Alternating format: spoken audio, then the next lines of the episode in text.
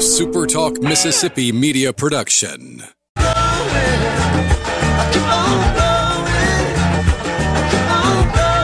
Welcome to Weekend Gardening with your host, the Empress of Everything Green, Nellie Neal.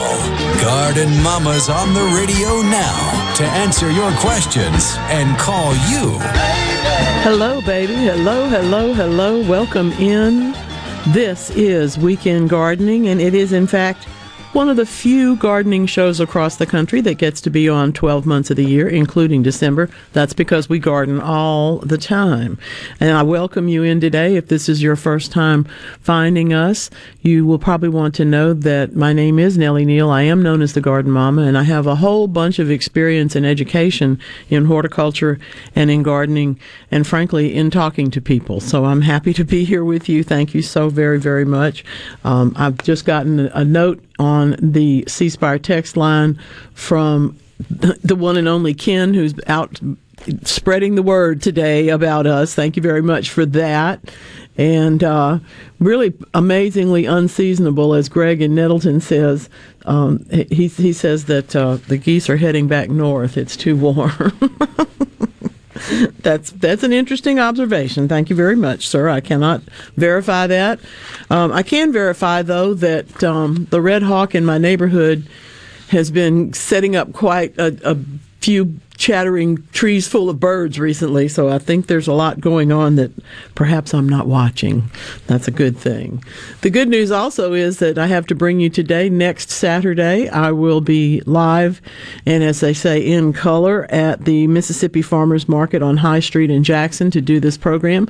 Very, very exciting. First one since all of the, shall we say, quietude of the pandemic um, when we didn't go out so much, and we still don't go out so much, but I'm very happy to be able to go to the farmers market.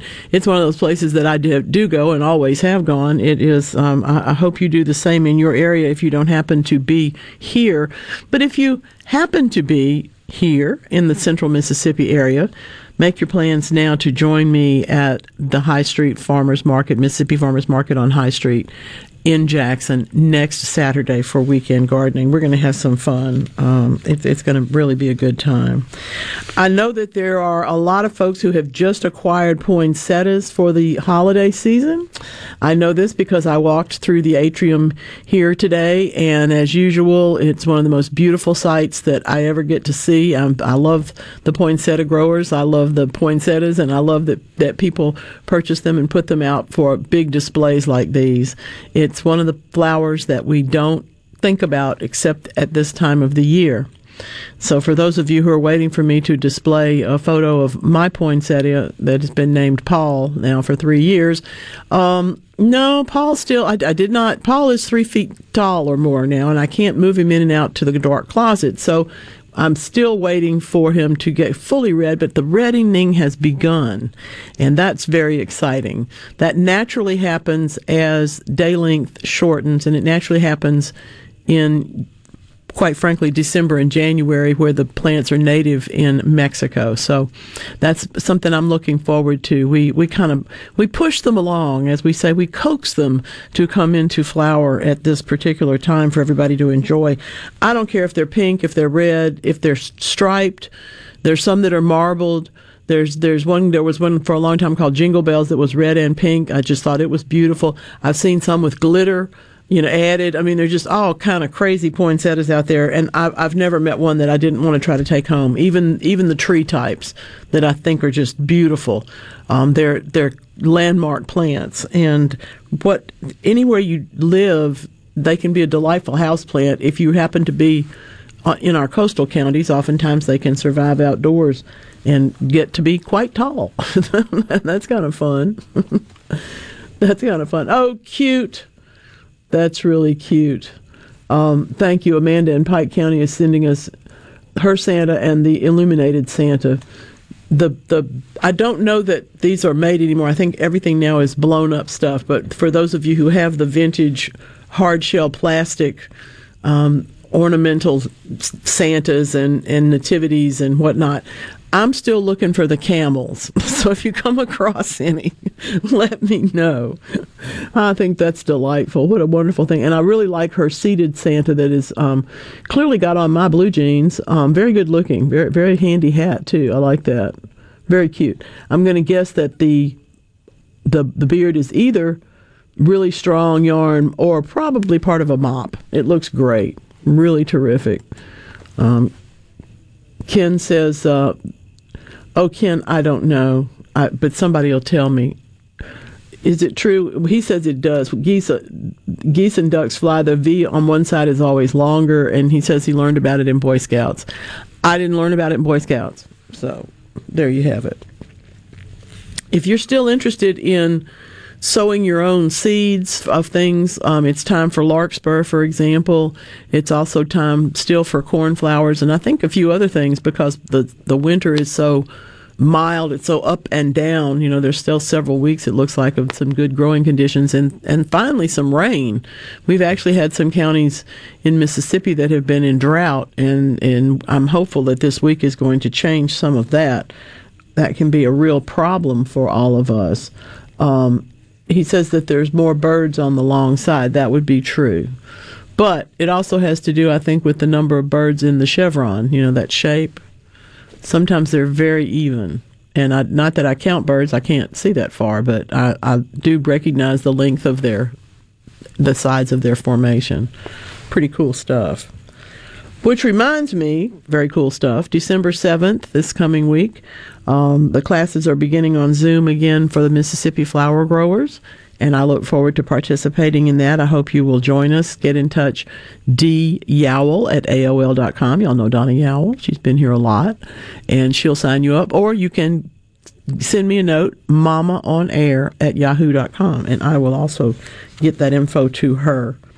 We're good. We've got some good programs planned. Uh, the first week, this first session, we're going to start doing some things differently for the new year of classes. We have a few added features, so even if you've been with us before, there's always more to learn. There's always more to learn. I think this is going to be the time, if my garden is any indication, the the leaves are slow to fall. We've got some that fall and some that fall later and some that fall later and some that fall again. It's usually just the red oak that does that, but this year I seem to be having a real because of the changing warms up, you know, so the leaves don't continue to fall and then it cools off again and they do or it rains and they do. And I do think that this makes it easier in the year like this to really get a good compost pile going. You're not facing a mountain of leaves the size of your house. You're you're having less at a time to deal with.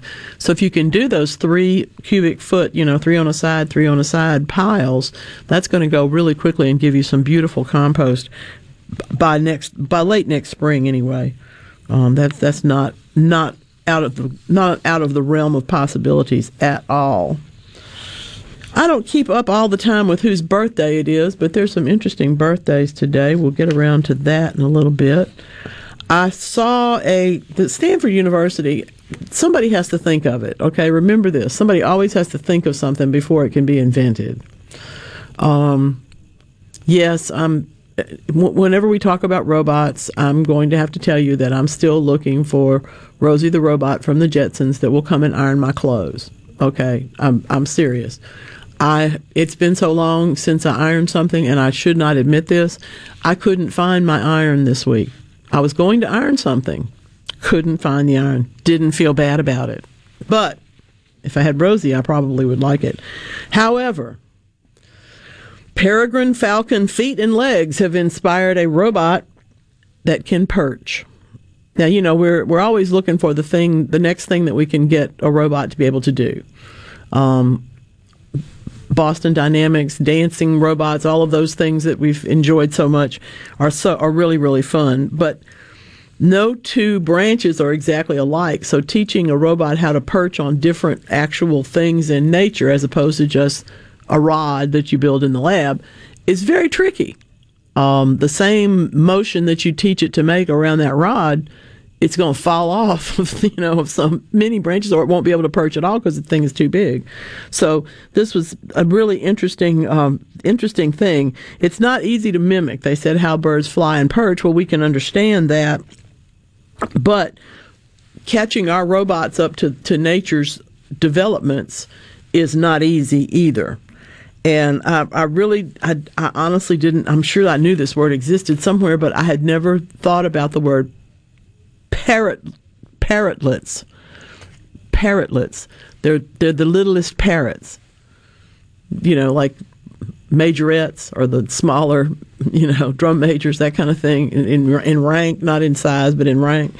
Anyway, I really think this is funny. Um, what they did was to put these things because they're tiny, they can put them into a space and and watch them easier. You couldn't put big gray ones, you know, and you'd have to have a whole room to do the photography. But they put five cameras on them to figure out how they go to these different size and shaped branches and let them figure out how those feet work. So it's pretty interesting. Um, this is the, the the, the the whole business of learning how to perch is something that has taken millions of, of years for these beautiful birds to figure out. Probably going to take millions of dollars for us to replicate. I don't know. They have used it to compare different um, toe arrangements of birds and to measure microclimates. I'll just love this stuff. With, when attached to a drone, this snag, of stereotyped nature inspired aerial grasper. Finally, an acronym that spells something. Forms the robot that can fly around and catch and carry objects and perch in various places. This is a big change. I don't see it making a big difference in, um, you know, Amazon delivery or anything, but I do see that it could be a big change in how we uh, how we attach ourselves to robots for other tasks, things that we can't reach, for example, that they would have to land on, perch on to get to. Pretty interesting stuff. There's always something going on. There is always something going on. For example, in this week's, uh, sometimes it's like everything old is new again. In this week's research that crossed my desk, I'm a reader. I can't help it. And it, it's not something I'd ever want to stop doing. I'm not a whole terrific grammarian, but I I, I, do catch grammar errors more often than I would like. I would like to be able to ignore them, but I can't.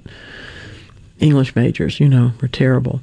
But that being said, when I see something and it f- reminds me of something that I've already seen, done, been with, had, or whatever, I have to go back and research it. I can't help it because I know I read about it somewhere else or I've actually used it. And in this case, herbicide capsules is a hot thing suddenly. University of Queensland is looking at what they would call an innovative, an innovative herbicide delivery system. Well, um, yes, it would. It's always a good idea to be able to put a weed killer right where you want it. The problem that we have with weed killers that are broad, broad spectrum and also expanded in their use so many places is that things get killed that we don't want to kill. So I, I really love this. Um, however, I got to tell you, we've been here before. One of the first things, first applicators that I ever remember being given to test a product, a glyphosate product, was a tube. And you dropped a pellet in it and put in water, and it came out the bottom in a little tiny squirt. It was really handy. Clearly, it didn't work well, or they would have still be around. But the folks in Queensland are figuring out this one's going to be tractor delivered and so forth and so on. But I really like that that putting that dissolvable ca- capsule in, and then the water is applied. So it literally is a, a approach to control that weed right there and just that weed. This could make a big difference in the way we look at things, and I'm I'm hopeful that it will. The um, I, I also like that we're putting the plant to work.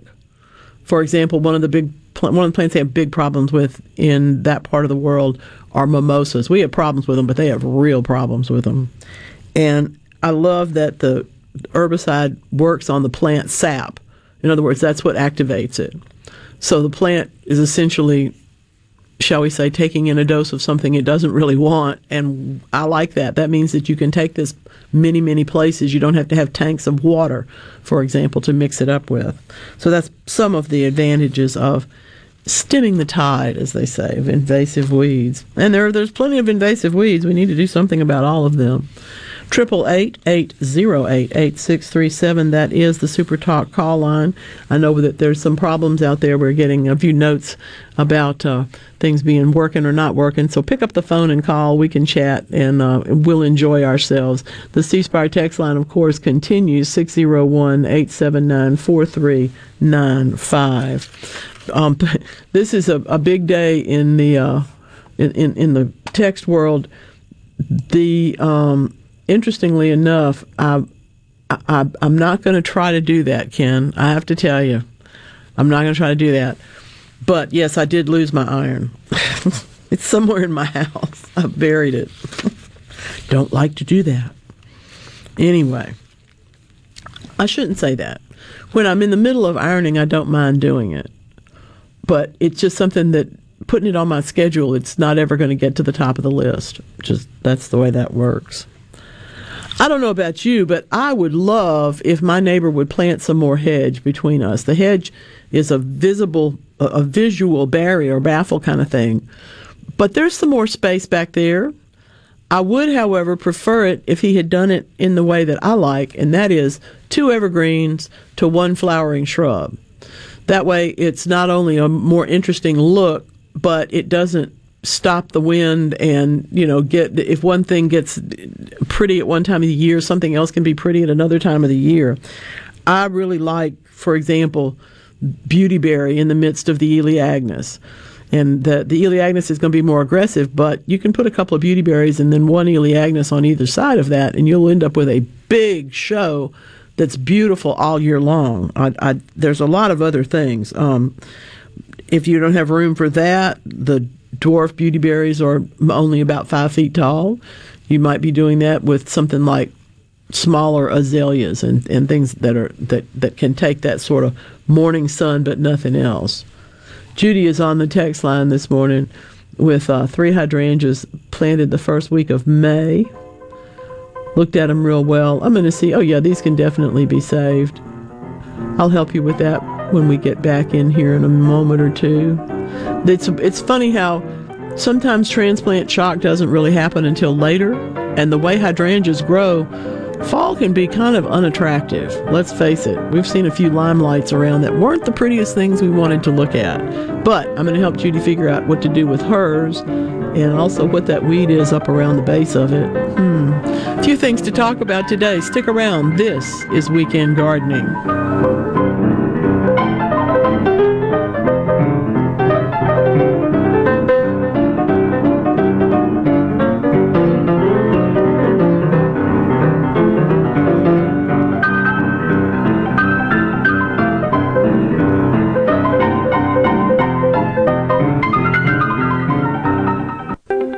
Are looking for a contractor for your new home or remodel? Go licensed. Unlicensed contractors may try to convince you that pulling your own permit can save you money, but they may do shoddy work, or in some cases, no work at all, costing you far more in the long run. Protect yourself and your investment by comparing estimates from three licensed contractors. Remember, go licensed. For more information, contact the Mississippi State Board of Contractors at msboc.us.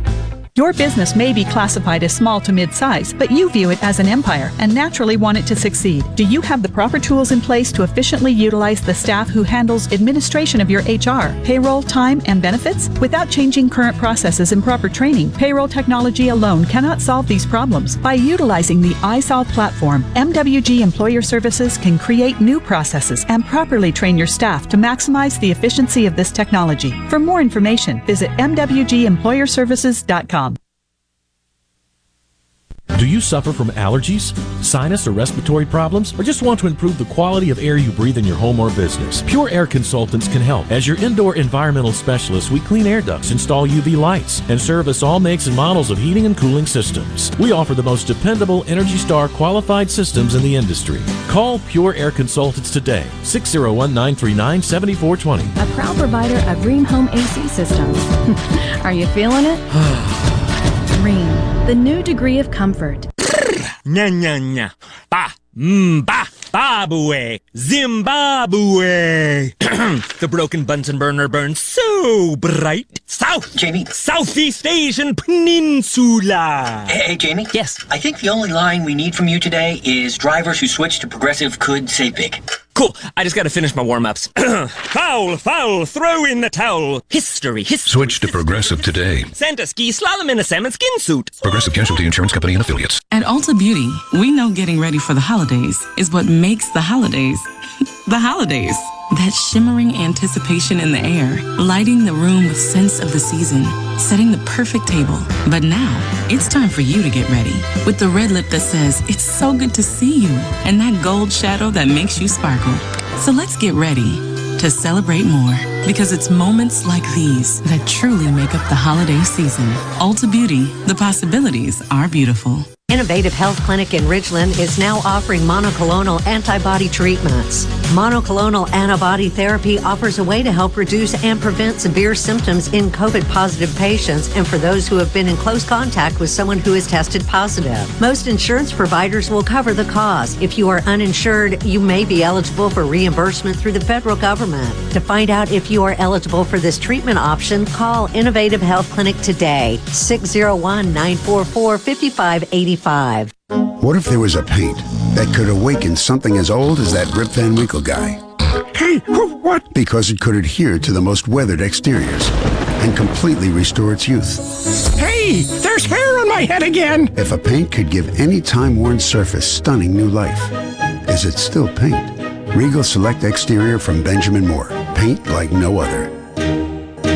Seabrook Paints in Jackson and Ridgeland. Visit SeabrookPaints.com. For a flipping good time, come down to Cock of the Walk. Celebrating our 40th anniversary at Cock of the Walk. Voted the best catfish in Mississippi with our grilled or fried catfish along with greens, coleslaw, and a skillet of our homemade cornbread. With locations on the reservoir, Pocahontas, and one mile from the Grand Ole Opry in Nashville, Tennessee. Catfish, hush puppies, and fried dill pickles.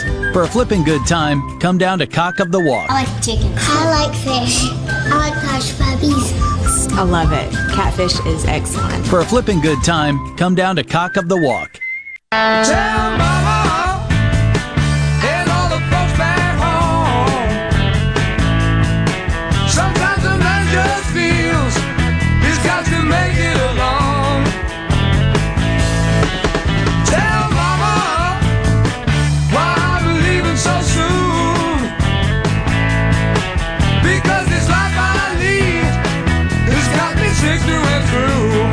Welcome into Weekend Gardening.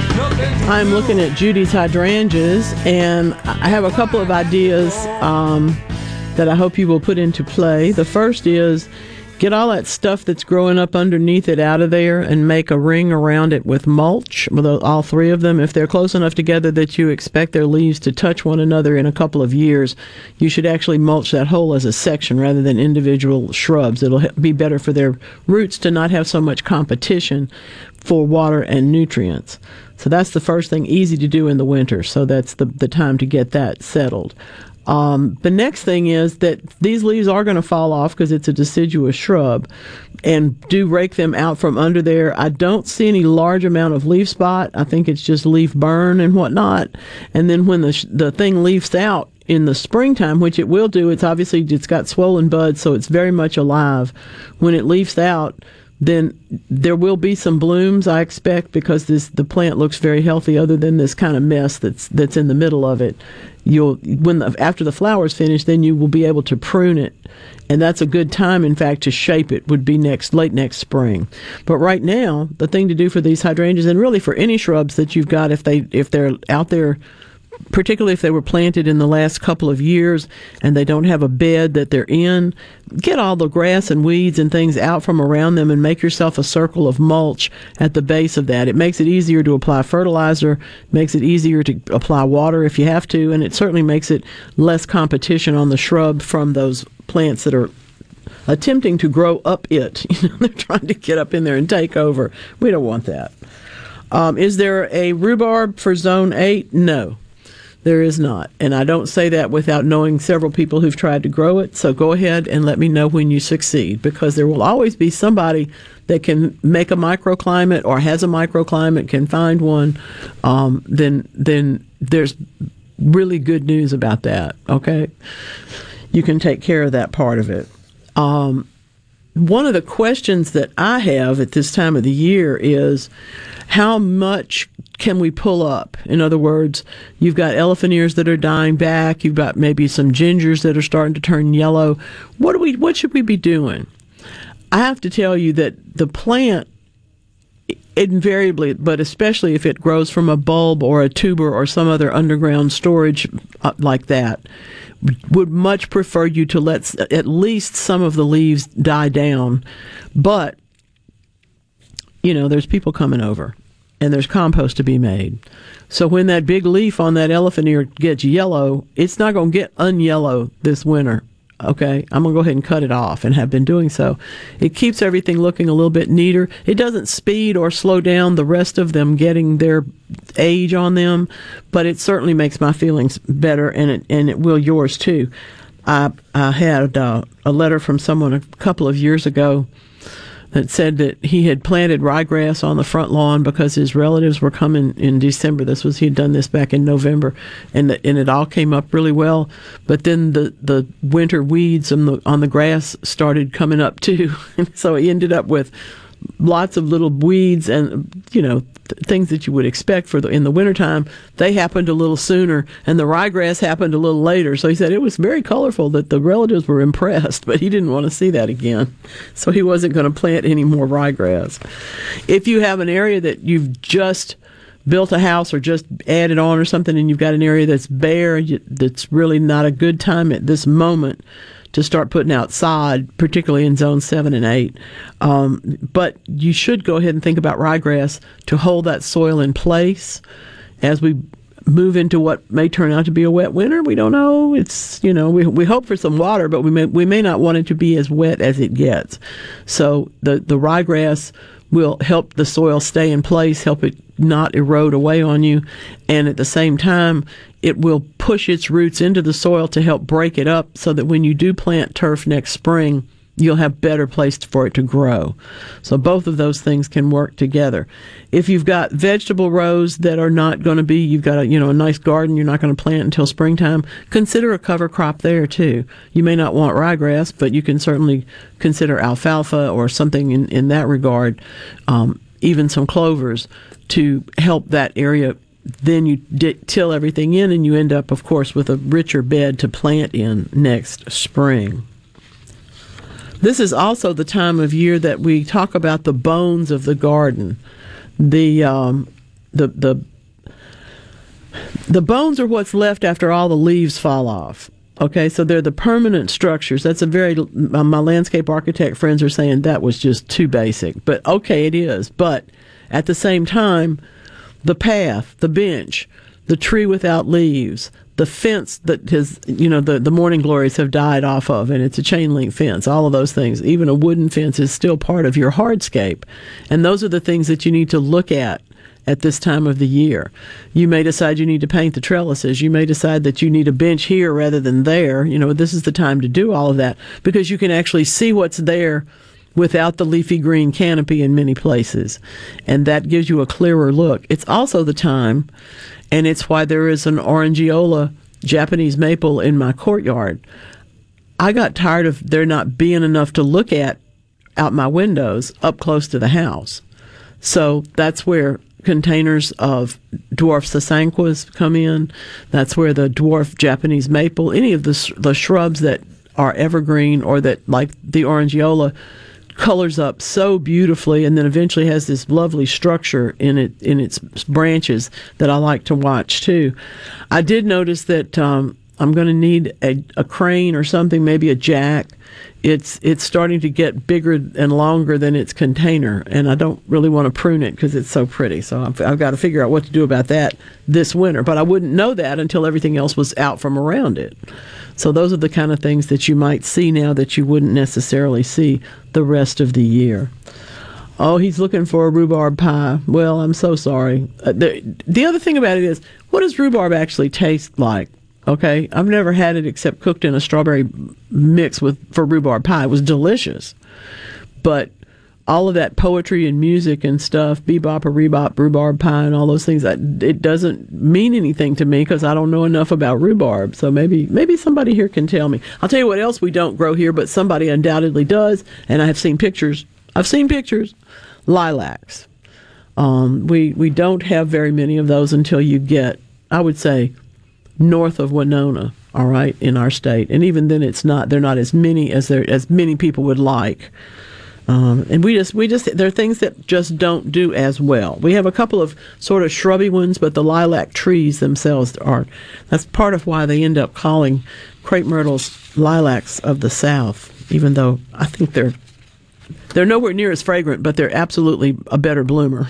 so, well, so far in 2021, we have uh, more than 100,000 monarch butterflies in the migration. This is good news. It is a rebound because we've had so many bad years in the monarch population recently. Last year, for example, barely 2,000. And uh, now we're, we're, we're talking about 100,000 in the same area. The Xerces Society for Invertebrate Conservation, in case you don't know about them, are the folks that, that keep this study in addition to Monarch Watch and a couple of other things, but they're one of the ones that's been doing it for a long time. In uh, the the concerns, of course, are not only about us planting enough food for the monarchs to eat, but also what happens to their habitat in um, in, in Mexico and what happens along the way in our space, you know, the migration area where they travel. Let's see. Carol from Laurel is on the phone this morning. Let's welcome Carol in. Hello, Carol. What's on your mind today? Welcome to Weekend Gardening. Well, thank you, ma'am. Sure. My Easter lilies are starting to pop up. Ah. I want to know if if I need to fertilize them and what to use if if I do. You know, uh, it's so funny. I've got things coming up that I wouldn't have expected for another month or six weeks, and I wouldn't have expected Easter lilies in laurel at this early date. But if they look good, I'm going to just leave them alone. Obviously, they're well established plants.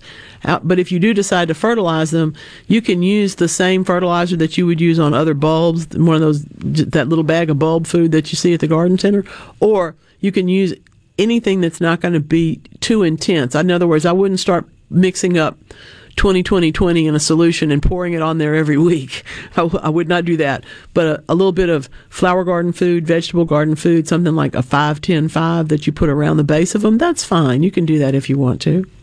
Okay. If they look good though, I wouldn't do anything because they're they're happy and they're on their own. You know, they they're they're established there. There's nothing to me prettier than Easter lilies when they bloom at in their own way.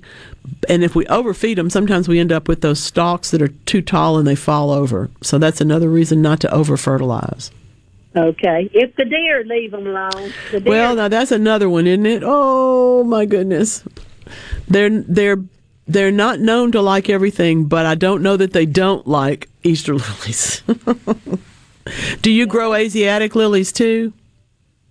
I got some uh, planted in a pot because I have what they call voles, and they eat. Oh yeah. I planted some one year, and they never come back. Yeah, the they voles. One year, and they they was gone. Yeah, the voles are are tough. They really are. Um, it, I I do love the Asiatic lilies though, and the deer are not as fond of them. So.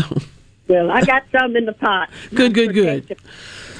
I hope the lilies. I hope the Easter lilies make it. Thanks for calling, Carol. It's good to hear from you today. Appreciate that very, very much. It's so funny that the preferences of animals and what eats what. Now, for those of you who don't know, voles with a V, V as in victory, V O L E S. Voles are tiny rodents. They're a couple of inches long, and their tail is just about as long as that. Um, they are they're, they're under the mulch. If, for example, you planted hostas and the hostas all died, the chances are really good you had voles simply because that that's one of their favorites to chew. They chew things apart under the ground so that it they they run under the mulch. They're just they can be very devastating to a flower bed, and that's why container gardening is so appealing to a lot of people. Um, I don't know. I, I don't really know exactly what we can do as butterfly lovers except continue to plant pollinator plants and continue to plant, in the case of monarchs, plant the Asclepias. It, it's all a really good idea. But that's I, I think that the fact that we're back up and our numbers are back up is very exciting. Very exciting. Not not high enough yet, but very exciting. Anna's in Oxford. Welcome in, Anna. Let's talk rhubarb pie. well, no, in, in England we just have stewed rhubarb, and uh, I guess you use a lot of um, sugar. well, maybe that's what it is. but but I did come across something very strange, which I'd never heard of before, and that was when my mother was in the hospital. We went down to the cafeteria, and they had rhubarb yogurt. Oh my goodness! Yeah, now that that was something I'd never heard of. Yogurt became fashionable, as you know, um, and suddenly finding rhubarb yogurt. Well, uh, it was actually very good. It was also very sweet. Uh, but I have tried growing rhubarb here. Now it grows in Chicago beautifully. Yes, yes. but here, um, you get it maybe one season or two seasons and then it's gone. But of course, I'm a little bit further north than you are. Yes, Oxford is just, it's right there. I, w- I would have said north of Oxford is a good place for rhubarb, but I just went a little further north you know, in my mind because we really need that consistent chill. And that, that's, we all, we talk about, you know, Chicago being snowed in for months on end, but one of the benefits and beauties of that kind of seasonal weather is that there are things that thrive with that rest period. And rhubarb is certainly one of them and and uh, peonies is another. Peonies is another. We have, we have we have a few peonies we can grow here, but not as many. I I, I had the pleasure of of actually touring a peony farm, and I I just about wanted to cry. it was in southern Illinois, and it was beautiful. yeah, uh, we do have a lot of good things, but on oh, the yeah. other hand, you know, it's green most of the year here. Well, we've always we always want what we don't have, and that's how come in the UK and, and many parts of Europe, goldenrod is a container plant and people just love it, you know, and it's very fancy. we don't have that problem here. We have enough. I have a piece of goldenrod growing in my front garden that I just left this year, and it's literally eight feet tall and still in bloom. kind of out of place, but sometimes you just have to celebrate that sort of oddity. And in other places, that turns out to be the biggest ornamental plant they'll ever have. Oh, yeah, I should have been giving you the onion report. I didn't even think about it. Thanks, Anna. Good to hear from you today. Appreciate it. The onions are doing well, but they need fertilizer. It's been a little bit on the warm side. They're growing a bit too much. I've got to get take care of that. All right? All right. Hey now, this is Weekend Gardening.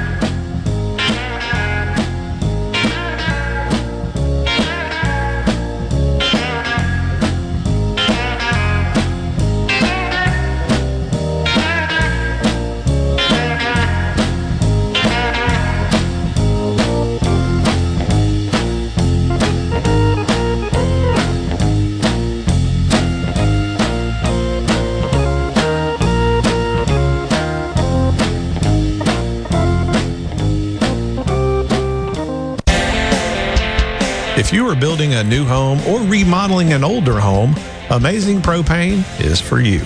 A propane tankless water heater, a propane generator, a propane gas grill and oven, propane fireplaces, and even lighting.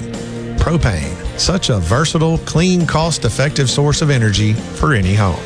Energy for everyone. Propane. Visit mspropane.com. That's mspropane.com to learn more. Prevention providers such as insurance agents and doctors are necessary, but they're not free. Another is 811. By calling 811 before you dig, pull a stump, or erect a mailbox, you could be preventing a call to 911. This service is free, and free is a beautiful thing. Hello, I'm Sam Johnson from Mississippi 811. Call 811 two days before you dig, and let's have zero damages, zero injuries.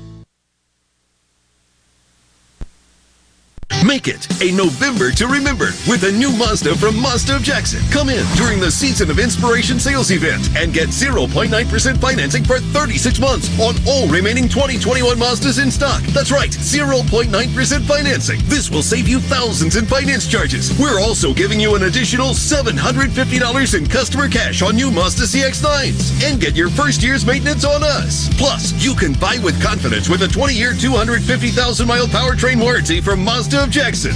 Our incredible credit team works hard to get you approved. 100% credit approval is always our number one goal. Bring in your current vehicle and we'll buy it even if you don't buy a new one from us. Don't overpay for your next vehicle. Get the Mazda of Jackson today during the Season of Inspiration sales event going on now at Mazda of Jackson, where nobody walks away because everybody saves. I-55 Frontage Road North in Jackson. Call 991-2222 today. MazdaofJackson.com. See dealer for details with Brew Credit on select models.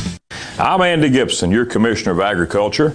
This holiday season, support local farmers by shopping the Mississippi Farmers Market for all your holiday meal needs. Fresh produce, meat, milk and cheese, eggs, honey, bread, even flowers for the table. And shop the Genuine Mississippi store for the best of everything grown, raised, crafted, and made right here in Mississippi. From food items to jewelry, leather goods, we have your Christmas list covered. The Mississippi Farmers Market, 929 High Street, open Saturdays 8 to 1. I struggled with symptoms like frequent gas and stomach pain for years. I was bloated all the time with daily diarrhea. At first, I thought it was what I was eating. I kept thinking it was stomach issues.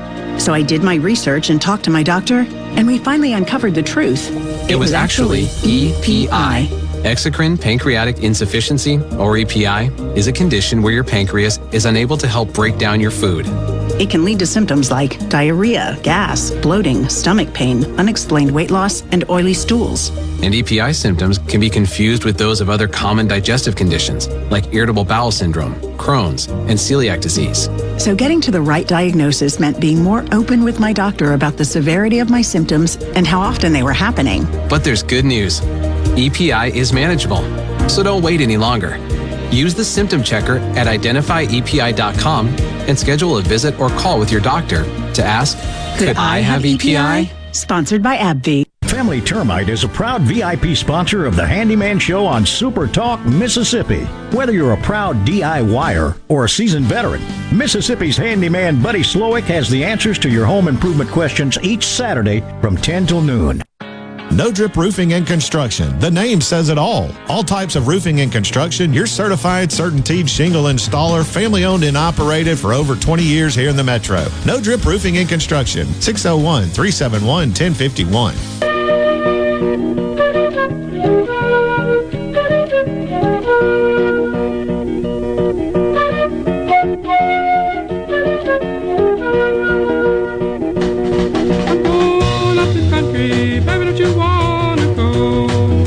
You're going today, I hope that it will be a safe trip, a good one, and that you will reach your destination as happily as possible. It's one of those things just like, you know, you might have a flat tire, but try and keep your head screwed on straight and you'll be all right. Somebody was talking about the hazards of travel. Um, it's hard to remember some of them. We don't travel as much as we might have at one time recently, but there's an awful lot um, to be said for knowing about the places that you're going and knowing the folks that you're going to visit. And at the same time, there's something to be said for striking out. You never know what you're going to find out. I can remember studying as a kid um, the, the St. Lawrence Seaway and the Erie Canal and all of these things that, that I had never seen. And it was interesting to me. I always wanted to see the Gulf of St. Lawrence. But now we're seeing it in an entirely different way because of our ability to use drones and also, frankly, our ability to put those cute little tags on critters so we can keep up with it. The right whale, the name is right, right whale, is one of those things that are not in good numbers in our our world these days. Between 2015 and 2019, though, these folks from the NOAA Northeast Fisheries Science Center has been have studied their activities there around the Gulf of St. Lawrence, which is one of those places that I've just always thought would be beautiful to visit. Maybe I'll get a chance to do that. They it is really an important habitat, more so than we thought, for the right whale. for example, within this time frame, they've identified almost 200 of the individuals, and that's actually about 40% of the population because there aren't that many of them. Um, they they were there in the summer, just like some folks like to go somewhere different every year. Other people like to go to the same cabin, you know, and, and, and visit these folks go to the same cabin. There's a return that they've not seen before and didn't understand. So that really does help in terms of the work of conserving and preserving the population. In publishing in endangered species research. Um, the, the the folks are these are mammal researchers at, at, at Woods Hole and, and the Fishery Center and those places, really trying to understand more about this creature so that we don't lose them. Um, the northern and southern half of this particular Gulf uh, is separated, and so we have been watching their behavior in the northern and the southern half of this. Some of them go back and forth, and some don't. Um, the pregnant females seem to go back and forth, but they're not the only ones that do, and not all of them do. So they've also dropped in hydrophones, and now we're going to get to hear the right whales sing. So there's an awful lot of exciting research. You know, I I tell you all the time that if if your child tells you that they they want to go work on some woods hole project, you know, they want to be a marine biologist or they have another desire in that area like this one, the fisheries, by all means support that because they're going to learn stuff that we all need to know, quite frankly. Um, really important to, to get into it. Let's see now. Um, I don't know. Send me a picture. I can't guess. I mean, I could guess, but it wouldn't do any good. Um, compost in the keyhole garden. I, I have seen them. They've worked well. I don't see why it wouldn't work in North Mississippi. I've seen them in Tennessee, a couple of places. That, that I, you know what else I think is also a really good idea are the um, the insect homes that are built in almost the same way as a keyhole garden. They're just open, you know, for the critters to get in rather than trying to make a place for things to live. It goes directly to also our desire to grow more things in smaller spaces and to be able to frankly control their, the environment of the plants because so much of environmental control is, is kind of being lost. So I don't I, I look forward to seeing the progress. I don't see why that wouldn't work. I have been intending to do this and I didn't do it last week. I really meant to. I want you to know that there's more than just moth orchids out there. Now, if you're going to give somebody a gift, a moth orchid is a wonderful gift, but if they've already got one and you want to get them some other kind of orchid, today I want to recommend oncidiums, the dancing lady orchids. Moth orchids are pretty much the easiest ones to grow in the house because they don't need a lot of light just need a little bright light in a room and they also don't need a big change in their temperatures. They like a consistently 65 70 degree environment. Um, even a little warmer is okay. But in the case of oncidiums the, the dancing ladies they actually need that cooler period at night so if you have a room in your house that's got a nice bright window but it, it's not the warmest room in your house that may be where you want to grow these. They like the warmth in the daytime, but they prefer they, they're from they're native to rainforests, so they are accustomed to a cooler temperature at night, and they will do better. Now, light is another issue. Of course, we try and everybody talks about how don't put your orchids in full sun. That's true. Don't put your orchids in full sun, um, for the most part, for this group anyway. And but it's also true that you can put them in too little. So there's if you if you if you if you're having thickened leaves on a dancing lady, for example, and you can feel that, you know, it's um you, you can you can tell that they've gotten they're growing, but they're growing fat. They're not growing long, and they're not they're not doing what you want them to do, which is to make more flower buds. The thickened leaves indicate that you actually need more light on that plant, which is kind of counterintuitive. But it's one of those things that you can tell someone when you give it to them or write them a note and then when they have the issue later on, you will always look smarter than they thought you were, and that that's a very big help when you give gifts to people. What's your favorite gift you ever got? That's something we've never talked about. That um, we probably should. I, I, I I have to say that a headlight for the for the tractor was a really good gift one year. Wouldn't do me much good now, but it was a really good one. Um, Oh, okay. We now we're going to talk about the Erie Canal. Okay, that's true. No, interesting place. Interesting place. There's an awful lot of desire for us at this time of the year.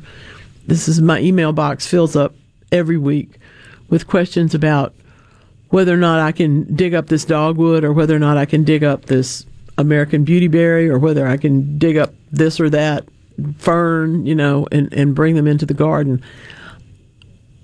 I'm not going to say that this is not, I don't think there's anything that cannot be transplanted in the proper circumstances with the proper care.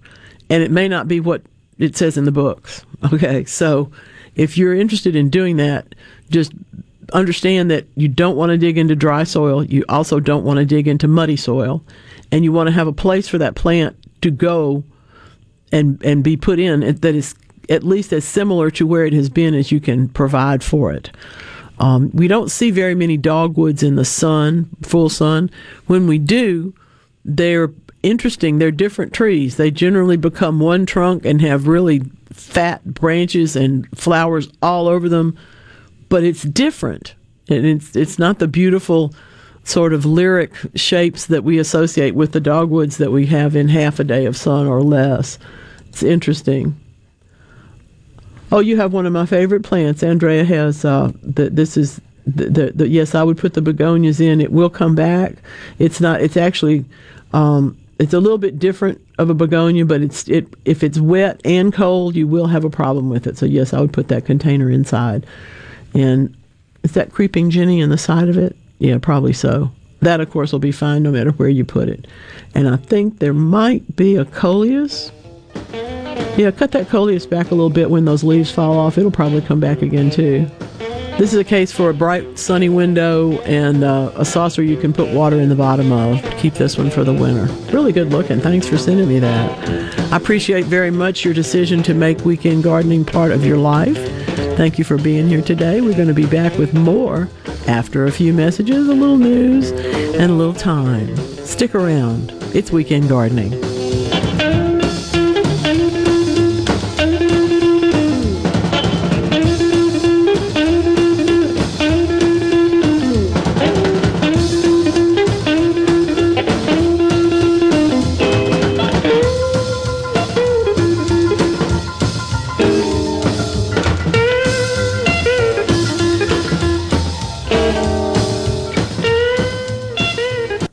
Sports fans, before traveling to your game day destination this football season, be sure to download the MDOT Traffic app to help you reach the game safely. Reach your destination on time by checking ahead for crashes, closures, and construction with the MDOT Traffic app. The MDOT Traffic app is available free for both Apple and Android devices. For more information, follow at Mississippi DOT on Facebook and Twitter.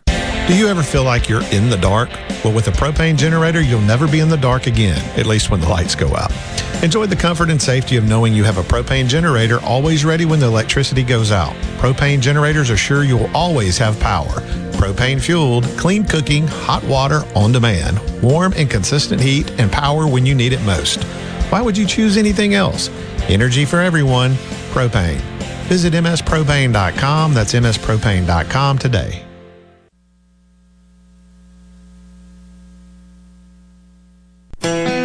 Health Clinic in Ridgeland has your answers for urinary issues. The Emsella treatment option for urinary leakage is your solution. Sit down comfortably, remain fully clothed, and get rid of incontinence problems. If you have 10 minutes to spare and think this treatment option could change your life, call Innovative Health Clinic today to set up a free appointment. 601 944 5585 or online at innovativehealthclinic.net. Hey, this is Jimmy Primos at the range in Gluckstadt. I'll never forget when I was a child the excitement I used to feel on Christmas morning when I saw that new rifle or shotgun under the tree. I hope you'll come by and see us and let our friendly staff help you pick out a little excitement for that special person on your list. I have to tell you though, I got the wrong kind of excitement last week. I took off a few days to go hunting, and while I was gone, my wife and daughter came in and decorated the store for Christmas. Bows and ribbons everywhere. They even dressed up my dadgum black bear mount like Santa Claus. Women. You're listening to WFMN Flora Jackson, Super Talk, Mississippi, powered by your tree professionals at Barone's Tree Pros, 601 345 8090. I'm Andy Davis, and you're listening to Super Talk Mississippi News. On Wednesday, pro choice and pro life protesters gathered outside the U.S. Supreme Court as the justices heard oral arguments about Mississippi's abortion law, which bans abortions 15 weeks into a pregnancy. Attorney General Lynn Fitch spoke at the rally and said states must be able to decide individually if abortions should be allowed. This is a wonderful opportunity to return this to the people, to us, all of us, the people. The Constitution gives us the right. We are ready and willing and able to do the job. Fitch said overturning Roe v. Wade is about protecting mothers and unborn children. Supporters of Roe v. Wade argue Mississippi's law restricts a woman's constitutional right to have access to an abortion. A decision is not expected until around mid June. For Super Talk Mississippi News, I'm Andy Davis. Why join Mississippi Farm Bureau Federation if I'm not a farmer? Well, let's start with the valuable discounts on vehicles, travel, farm equipment, and much more, all of which would cover the cost of your membership. Throw in the insurance products, smarter banking, and agricultural advocacy, and the choice is clear. When Mississippi farmers thrive, we all thrive. You can bet the farm on it. To learn more about the Mississippi Farm Bureau Federation, visit us online at msfb.org. Are you looking for a contractor for your new home or remodel? Go licensed. Unlicensed contractors may try to convince you that pulling your own permit can save you money, but they may do shoddy work, or in some cases, no work at all, costing you far more in the long run. Protect yourself and your investment by comparing estimates from three licensed contractors. Remember, go licensed. For more information, contact the Mississippi State Board of Contractors at msboc.us. Lawmakers will take up medical marijuana in the upcoming session, something Representative Noah Sanford says he gets asked about frequently. At this point, I can't really tell him much Yeah. because this, you know, it's all been in negotiations mainly between the chairman and now the governor's office. It's not something that most of us have been privy to. Governor Tate Reeves has refused to call a special session on the issue, saying he believes, as written, the plan leans more toward recreational than medical marijuana. And state casinos continue to break records. Mississippi Gaming Director Larry Gregory said statewide, Mississippi is at about $2.2 billion. The Tunica market has brought in about 650 million so far, and they want to add more development to that area. We would love to have, and I mean, I'm I've not been in negotiations with mm-hmm. anyone, but I mean, some non-gaming aspects, some economic development, say like a racetrack. He says the type of track that would work is not one where you would watch other drivers, but one where you can run your own car. I'm Andy Davis. In Sports Mississippi, I'm Dixon Williams. The first Saturday of December is Championship Saturday, and it will be the SWAC Championship game in the capital city, the Mississippi Veterans Memorial Stadium. Kickoff is set for 3 o'clock between Jackson State and Prairie View A&M. The Jackson State Tigers won the SWAC West Division, while Prairie View won the SWAC East Division over Alcorn. The Jackson State Tigers come in at 10 and 1. Their only loss to Louisiana Monroe back in September 12 to 7. And they finished 8 and 0 in the SWAC conference play. And they are riding an 8-game winning streak. Prairie View comes in at 7 and 4, 6 and 2 in the conference, and they have lost 3 in a row. They lost to Alcorn State back in November 13th, lost to A&M, and then lost to Mississippi Valley in the final regular season game. The SWAC championship game is today at 3 o'clock in Mississippi Veterans Memorial Stadium. This is Super Talk Sports Mississippi. Do you ever feel like you're in the dark? Well, with a propane generator, you'll never be in the dark again, at least when the lights go out. Enjoy the comfort and safety of knowing you have a propane generator always ready when the electricity goes out. Propane generators are sure you'll always have power. Propane fueled, clean cooking, hot water on demand, warm and consistent heat, and power when you need it most. Why would you choose anything else? Energy for everyone, propane. Visit mspropane.com. That's mspropane.com today. Prevention providers such as insurance agents and doctors are necessary, but they're not free. Another is 811. By calling 811 before you dig, pull a stump, or erect a mailbox, you could be preventing a call to 911. This service is free, and free is a beautiful thing. Hello, I'm Sam Johnson from Mississippi 811. Call 811 two days before you dig, and let's have zero damages, zero injuries. Today and tomorrow, the first ever National Junior College Athletic Association Division One football playoffs will get underway. Number one ranked Iowa Western will host number four Snow in one playoff game. That'll get underway at 2:30 this afternoon, and then on Sunday. Number two, New Mexico Military will host the number three ranked Northwest Rangers. That'll be in the Wool Bowl in Roswell, New Mexico on Sunday, and they'll kick that one off at 3 o'clock Mississippi time. The Winners of the two ball games today and tomorrow will meet in the Division One football championship game that will be in Little Rock, Arkansas, on Friday, December the 17th, with a seven o'clock kickoff on that. And the Hinds Eagles will be involved in the Salt City Bowl. That'll be today against uh, Hutchinson Community College Blue Dragons on the campus of Hutchinson College in Hutchinson, Kansas. And that will be a one o'clock kickoff today. I'm Dixon Williams. This is Super Talk Sports Mississippi.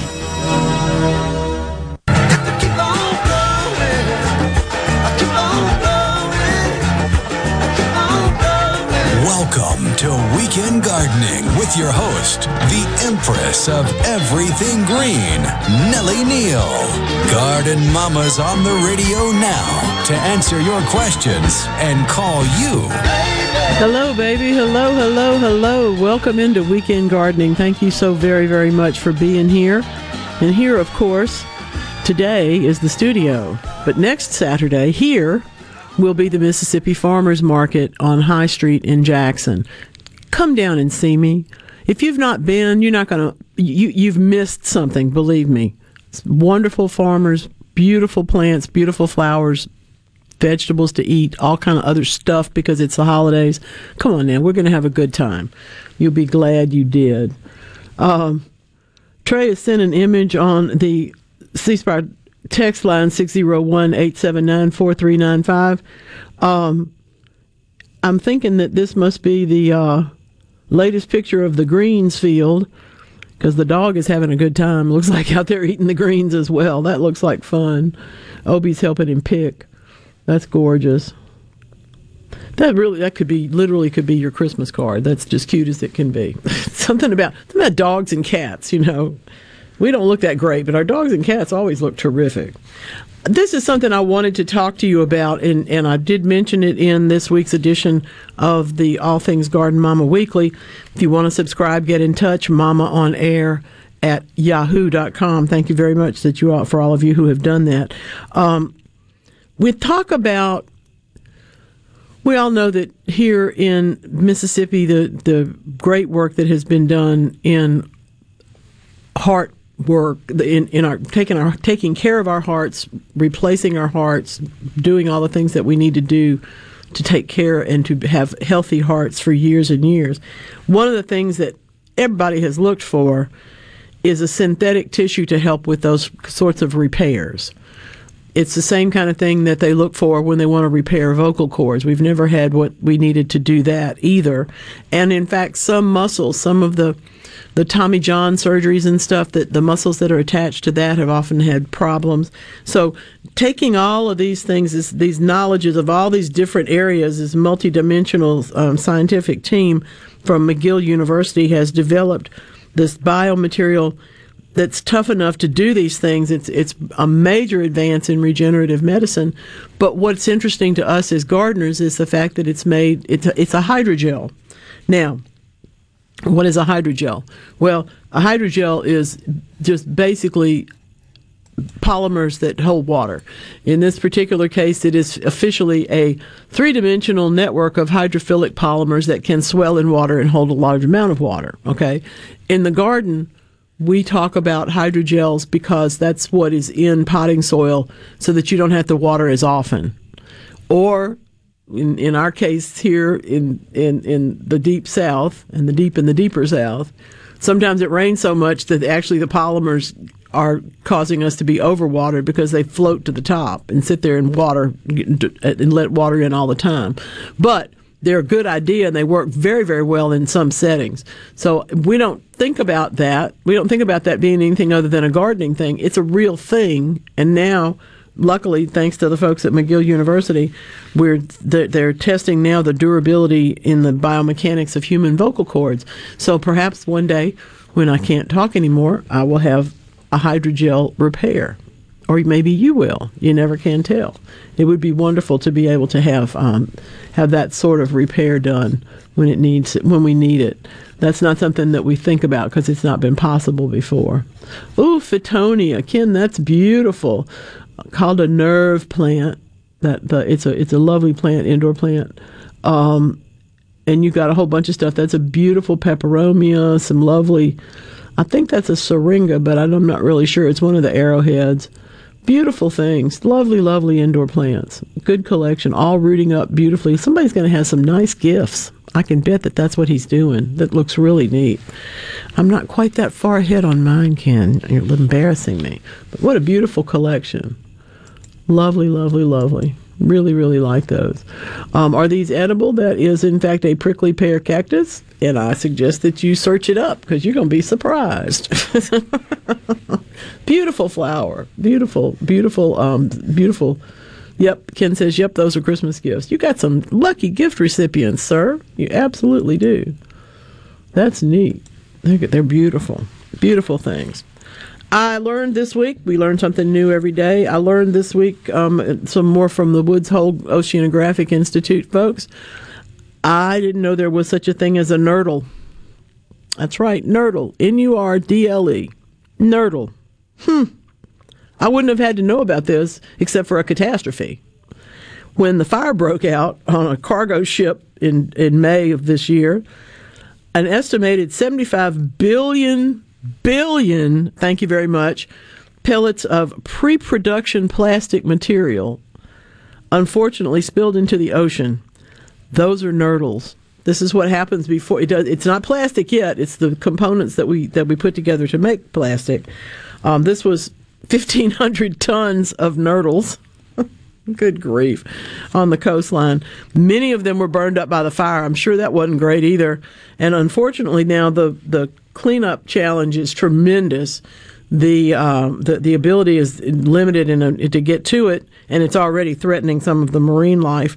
But I did not know what a nurdle was, and now, unfortunately, I do. Um, we we we have to accept that this is another thing. You know, the ocean's critical to life everywhere, but perhaps nowhere more than Sri Lanka. So it's important for them to figure this out. Um, I, I, certainly would not have, if you had given me this as a term, I I don't know. I, I don't know what I would have thought, but I wouldn't have thought that chronic nurdling is an ongoing ongoing global trend where things fall out and spill and get lost, and that's where they because they attract they're attracted to the coastline, and it's a big problem, of course, for whatever lives there already because we don't pre-production plastic is not something anybody really needs more of in their life. I don't think, but the uh, the good news is that back to the robots we've now got at least uh, light powered. You know, it's another case where you you can take the robot there, but the robot's got to work when you're not there. And in this case, it's solar powered by light. These these are it's a film that is activated by sunlight that in turn sucks up oil spills.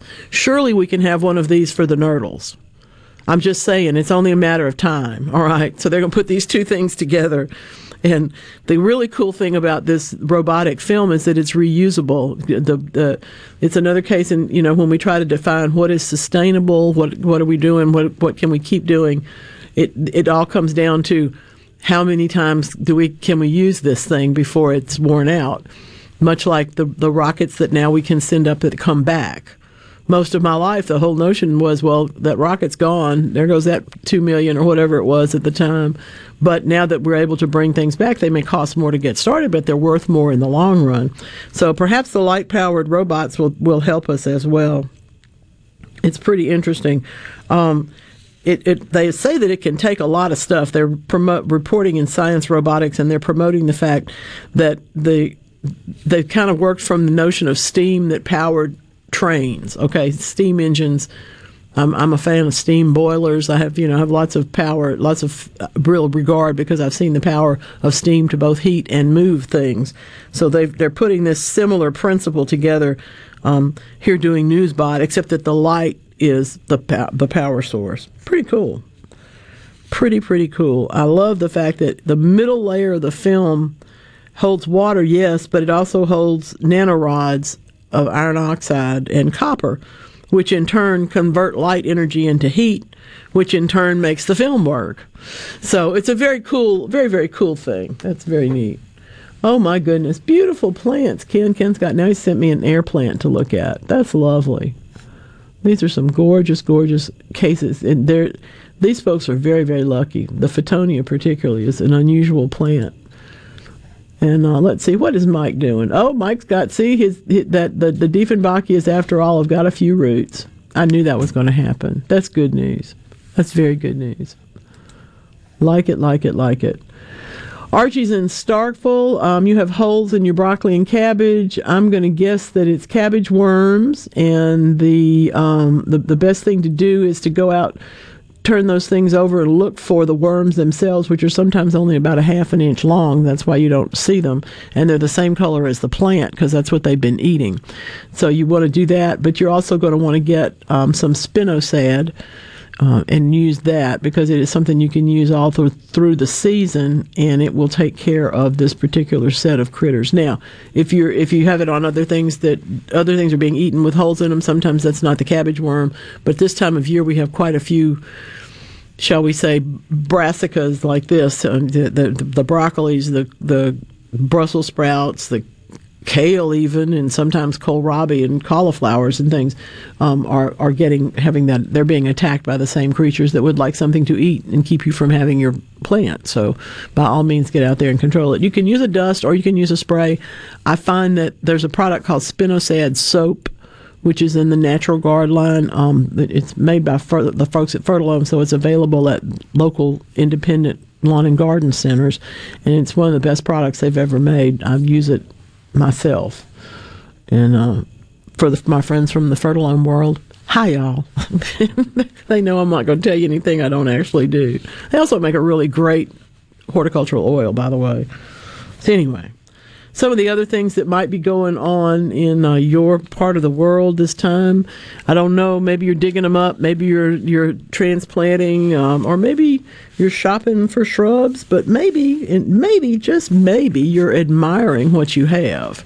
And in the case of the bed here at the radio station building, the sasanquas have just taken off. It is a circle, perfect circle of pink flowers, and they are just beautiful.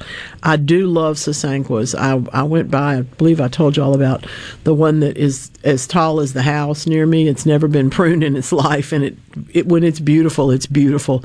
And this year, the, the, the pink flowers have aged out to white on about half of it, so it really does look like it's been painted. You know, it's a beautiful, beautiful plant anyway, and this year it's showing off particularly nicely and giving all of us a big, big show.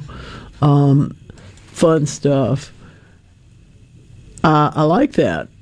John's John's gone abstract on us, but that's really lovely. This is the water um, and the sky reflected in the water. That's beautiful. I wish that you know. I always tell you you have to see it to paint it, to create it, even to plant it. And I can see things to plant, but I can't. I can't see how to paint. Uh, I enjoyed my experiences with it, but not very much. Joe's in Madison. Um, thank you, Joe. Appreciate it. He loves the newsletter. Don't want to overwater the Christmas cactus. I was just looking at mine today. They're, the buds are opening, and um, you really do need to make sure that the leaves don't dry out while the buds are opening or while they're on. You don't want to flood it, but you do need to give it a little water, probably a couple of times a week if you've only been watering it once a week, this is the time to step it up a little bit because it takes a whole lot of energy for those flowers to open. Um, and if you saw mine last year, I have um, a bright pink and I have a, an apricot yellow. I know that's a little odd, but I like it a whole bunch. Oh, fun. Kevin's got a greenhouse in Oxford. Oh, that's nice. Very, very nice. Looks cozy. There is something about that. If you've never had a greenhouse or had a greenhouse experience, you don't know how wonderful it is to go in where all the ozone is, where all of the, the humid air is, where all of the warmth is on a, on a really cold day. Um, it's a it's a delight. I, I'm not I, don't follow a whole bunch of groups in the, the social media world, but I do like garden history and architecture things. I'm sorry, I know nerd. I can't help it. It's it's the way I'm built. But they're they're just some beautiful glass topped greenhouses that have brick sides. And I always think to myself when I see that that we should have just called those solar houses and and taught people how to use them because it's so much there's so much capturing of sunlight and so much intense holding of warmth in those things that they have to have vents in the winter because otherwise it gets too cold. So it's it's a wonderful thing to have. If if somebody's giving you a greenhouse, um, you you should do that. If not, you should lobby for one if you possibly can. I've been in really just fascinated by this whole business of nurdles and coastlines and things today because there's so much research that's coming to us. Smithsonian is letting us know that um, we, they found something we may or may not want to know. And I, I think that's sometimes the power of research is that uh, in Nature Communications this month, if we take a look at this, we will see that we have now got more going on out there in the Great Pacific Garbage Patch than we thought. Now, you have heard me probably here speculate on the fact that there is that huge amount of plastic floating around in the ocean particularly in the Pacific Ocean, but there's also some in the Atlantic, and that eventually that's going to crash into the whole concept of the movie Waterworld, and that there'd be people anchoring themselves to it, and there would be things that would develop that we wouldn't know about in the ways that all this plastic is unfortunately coming together. Yep, mm-hmm, that's right. Now we are we're going beyond sea creatures ingesting it and getting entangled in it we're actually now seeing situations where they are infesting the plastic and living in, because let's face it, creatures, critters, life on Earth is indomitable. There's no question but that they're going to, you know, some critter is going to try and figure out how to eat this stuff and make it work. Um, Neopelagic is the word that they're using to it, and pelagic, of course, if you don't know already, refers to the open ocean, as opposed to the coast. It's the opposite when you have that in Scrabble. You'll remember, remember pelagic; it'll get you some points. But anyway, and neo means new, and so of course this is newly open ocean, newly spaces because these critters used to be coastal critters, and now they're able to hook on and live in this crazy plastic environment. The implications here are not just that, well, wouldn't that be great? Something can live there. The implications are, well, will it ever be able to live anywhere else? Or is this where we see the evolution and divergence of a species because some can live in plastic and some cannot? It's it's an interesting thing to worry about and to, to watch. Um, of course, we understand that these gyres, which I've always thought was a funny name for them, but anyway, the the, the Great Pacific Garbage Patches, the, the gyres indicates its shape, of course, but the, it, it's a, a whole thing of the surface currents happen one way and the rotating currents go the other, and we end up with plastic that can't get away from itself, and it accumulates and congregates. So that's what we have all going on here 610,000 square miles. Think about it. Think about it. My goodness. I hope they can figure out how this is going to work. Some of this is crazy. Just wild. And yeah, if you've never seen Waterworld, probably ought to watch it. Stick around. This is Weekend Gardening.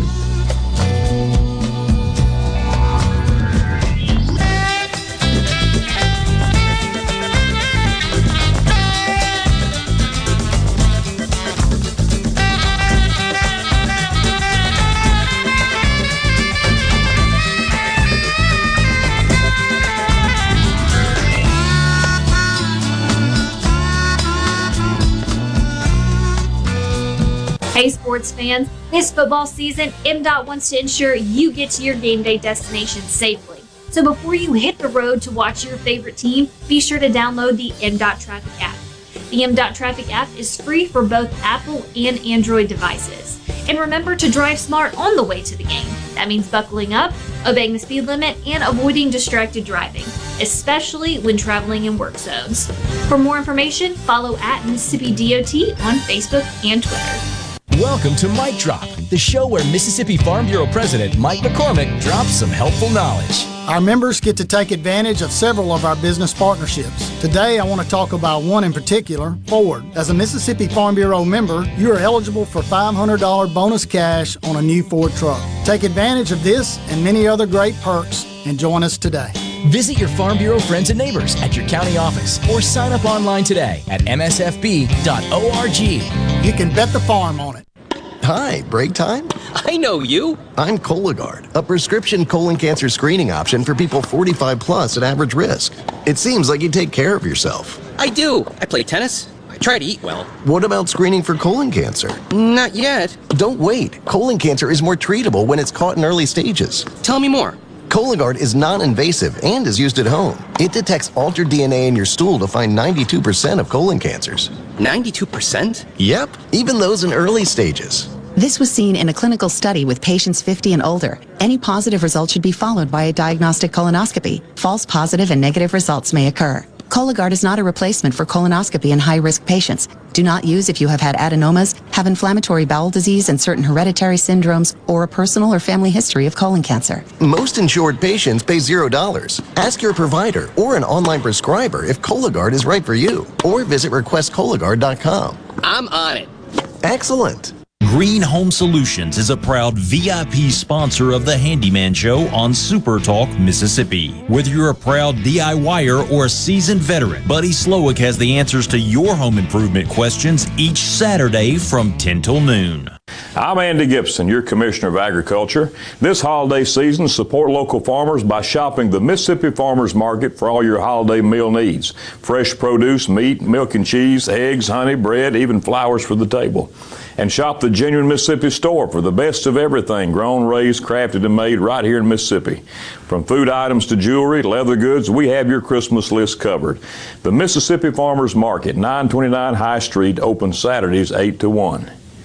Family Termite is a proud VIP sponsor of the Handyman Show on Super Talk, Mississippi. Whether you're a proud DIYer or a seasoned veteran, Mississippi's handyman Buddy Slowick has the answers to your home improvement questions each Saturday from 10 till noon. In the metro area, the houses talk. Hey, Jan, how's it going today? Hey, Barney. You're not sold yet? No, my shutters need replacing, my floors need unbuckling, my boudoirs need updating. Well, my person called Will White with the price, and Will White said the price was right. No updating, no nothing. I'm sold as of tomorrow. Call Will White. He buys houses. 601 401 4323. 601 401 4323. Or online at homebuyersms.com.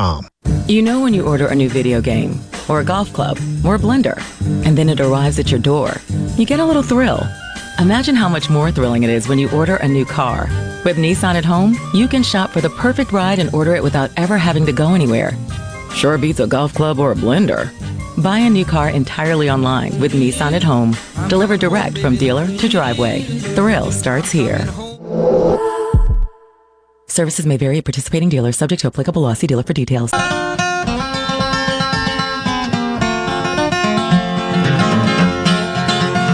Come and listen in to the radio station where the mighty hosts of heaven sing. Turn your radio on. Turn your radio on. Turn your radio on. Turn your radio on. If you want to hear the songs of Zion coming from the land of endless spring, get in touch with God. Get in touch with God. Turn your radio on. Turn your radio on. Turn your radio on. Turn your radio on. And listen to the music in the air. Turn your radio on. Turn your radio on. Heaven's glory share. Heaven's glory share. Turn your lights down low. Turn your lights down low. And listen to the Master's radio. Get in touch with God. Turn your radio on. I'm very, very happy that you decided to turn on your radio today, or to turn on your smartphone to the app, or turn on your computer, or any of many other advices, uh, uh, tablets, whatnots, you know, whatever you're watching, listening, and it may not even be live, but guess what? We're still here, even if it's you're listening to the podcast. We appreciate that very, very much. And of course, rebroadcasts and on demand are always available to you. I, um, I I'm I'm still sometimes amazed that people will say to me, I didn't know you were still on the radio. I said, You hadn't been listening. Come on. So I know there's a couple of new people here today because I, I shamed them. But you don't have to shame anybody if you don't want to. On the other hand, if you know somebody that would like to listen to this broadcast and would like to know more about Garden Mama and gardening in a sustainable way here in the Deep South, by all means, tell them about weekend gardening. All right? All right. I, uh, I, I do spend the time in between phone calls and texts and the various and sundry gardening tips that I always want to uh, bring to you. I try to also bring to you the basics, the knowledge, the things that happen in the world of science in a given week, because quite frankly, nobody else is going to do that for you. Um, we also know there are several things that I follow here. One of them is the truth, the absolute truth that your gut microbiome is one of the most important parts of your body that we never talk about, and that has led one of our faithful listeners to call it the gardening takes guts segment and it does. You know you got to have a little a little guts to go on here. Today though it's not people. It's gorilla microbiomes that are being studied by the North Carolina State University folks. So that's interesting and I think what they've learned is something that we now know about ourselves. It differs from individual to individual. And in fact, what works for one person doesn't necessarily work for somebody else, but you should try it. If you're if you have these if you if you feel like you need to talk about your gut biome, talk to your doctor about your gut biome. They'll they'll listen. Trust me, they've had it. You know, there's no, you're not going to surprise them. Um, let's see. There's you don't really have to move it into the dark. Andrea is now that, we're talking about Christmas cactus now on this text. This is a good one. She says I didn't move it into the dark. This is really one of the first years that there've been all kind of articles about how light sensitive, how photoperiod sensitive Christmas cactus are. Yes, they are. That's true. That's in fact why some bloom in some in the same family. There's two different groups of these, but they're in the same basic bag of plants and they're called orchid cactus for no apparent reason. They're called Christmas cactus. They're called Thanksgiving cactus. They're called Easter cactus based on when they bloom, sort of, you know, there's, but some of that is due to photoperiod. But there are plenty of Christmas cactus that are never treated to a photoperiod that we just depend on the natural occurrence of changing weather to be. More than likely, I would bet that you've been too sweet to this plant because she says it's got new new growth. It looks great, but no buds. That's usually the result of fertilizing it in August or September and of continuing to water it when it really needed to get a little bit of stress going to develop the flowers. So that's I think that's all. If you stress it a little bit, you, you and and yeah, you don't want to leave a light on it 12 hours a day. You you want it to have a light when it's forming buds you know a, a, shorter time frame will work for you. But it's not it, it isn't necessary. Cool is also necessary but it's not the thing that changes it altogether. What changes it altogether is the shifting of the seasons a little cool weather and reducing the amount of fertilizer and water that we give to it. It's real important Okay, real important. Um, and I don't think there's ever much, as long as the plants are growing, you know, your timing may be off. Like my Paul the poinsettia is going to be spectacular the middle of January. but that's okay. I can enjoy that. I hope you can too. Some good questions have come in today, and I know you'll have some more for me here in uh, this next little bit of time. Triple eight eight zero eight eight six three seven is the Super Talk call line. We get a couple of hours, and then you have to call. Then you have to contact me on email. I did not know that there was peat bogs in Indonesia. I had no idea, but it, there, I do know that wherever they exist, we, one of the problems we have are that there will be fires in the peat bog that can really deplete it and create big problems for that environment. This, this, this particular study from the University of Leeds is um, really pointing sharply at the need to restore these peat bogs in Indonesia because they've lost so much money to the effects of the fires in the peat And if we would just restore them to where they were healthy and active pea products, not only would we have product to harvest from time to time, but it would also be a much better experience for the environment, the people that live there. The 2015 fires there were the largest in recent years. Economic losses in in um, United States dollars around 28 billion, which I don't care who you are, that's a lot of money. And the between 24 and 2015, it's you know four times that much altogether. So this is damage to the growing plantations that are there, the places where they grow things, to the forestry efforts, to the other agriculture efforts. It's bad on the CO2 emissions. It's bad on the historically, you know, we have health impacts from inhaling too much smoke after a wildfire. So that's another big problem that they have, um, and that that's not good. So they would like us to uh, be concerned about this. The Indonesian government has committed to about three billion dollars, um, somewhere from between there and seven billion, depending on what year and how much money they can come up with. But they're trying to do this um, to restore some of this area, and that would make a big difference for us. We there's a uh, there were just a, a, a, a volcano of course, in the Canary Islands, but now there's also one in the Pacific that has just churned out massive amounts of gray stuff, you know, that people don't need to inhale. And so we have enough of that that we can't control. We can control burning peat. We don't have to. We don't have to let that happen. It's tough. It's not not any easier than ours as well. You know, our own um, wildfire problems here.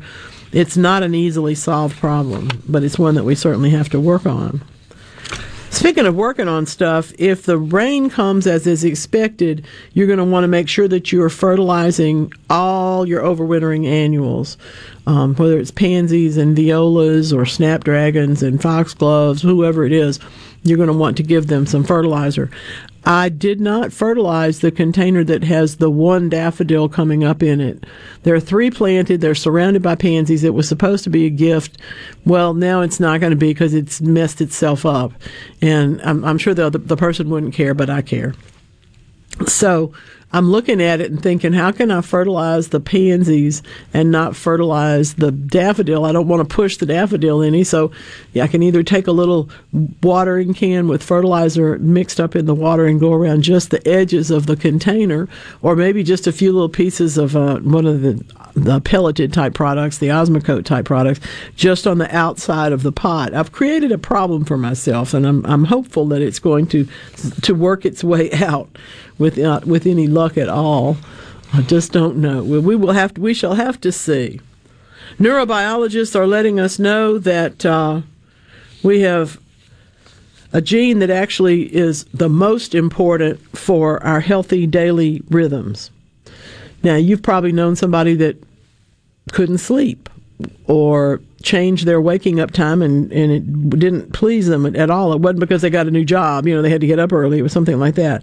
But we now have Tango 10. At least they gave this one a name that we can relate to. I need this on a shirt.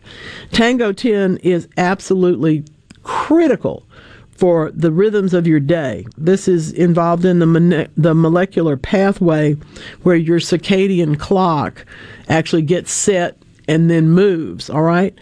This is the if you think about the the part of your circadian clock as as having actual hands, which it doesn't, of course, but if you think about it like that, that's where your daily wake and sleep cycles are controlled. And this particular gene makes the the part makes it all work, makes it go from one to the other.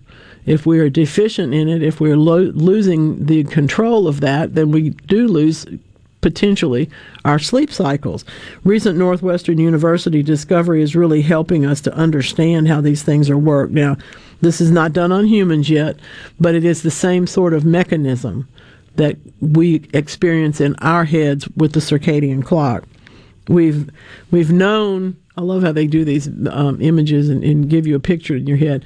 We've known about the clock's gears, in other words, that it turns and it changes that, but not so much about how the hands work, how the individual pos- pos- parts of it actually work. What they were trying to figure out is how do you know when to wake up?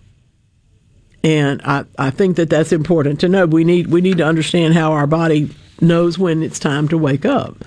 Mine tends to not need an alarm clock, but a lot of people really need an alarm clock because they're not they're no they don't want to wake up. But Bar-Ilan University is all is studying the opposite of this. How do we know when we're tired? This is a PARP1 protein. This is this is like waking up is is is confusing, but going to sleep is even more confusing for us if we don't have this particular antenna, this particular signal, the brain to tell the brain that it's time to sleep. Um, someone was talking about the effects of some of those drugs that you think you're that you take them to go to sleep, but you end up driving to the casino. We've all heard those tales. It's certainly not that common. I know other people that take the same sleep aids and don't have that by any means have that reaction. But we understand that sometimes those signals do get turned on or off. And in this case, we need to know when we're tired so that we can go to sleep naturally. Um, sleep pressure, tiredness builds up in your body. But if we don't pay attention to it, and if these particular proteins are not working, we don't know.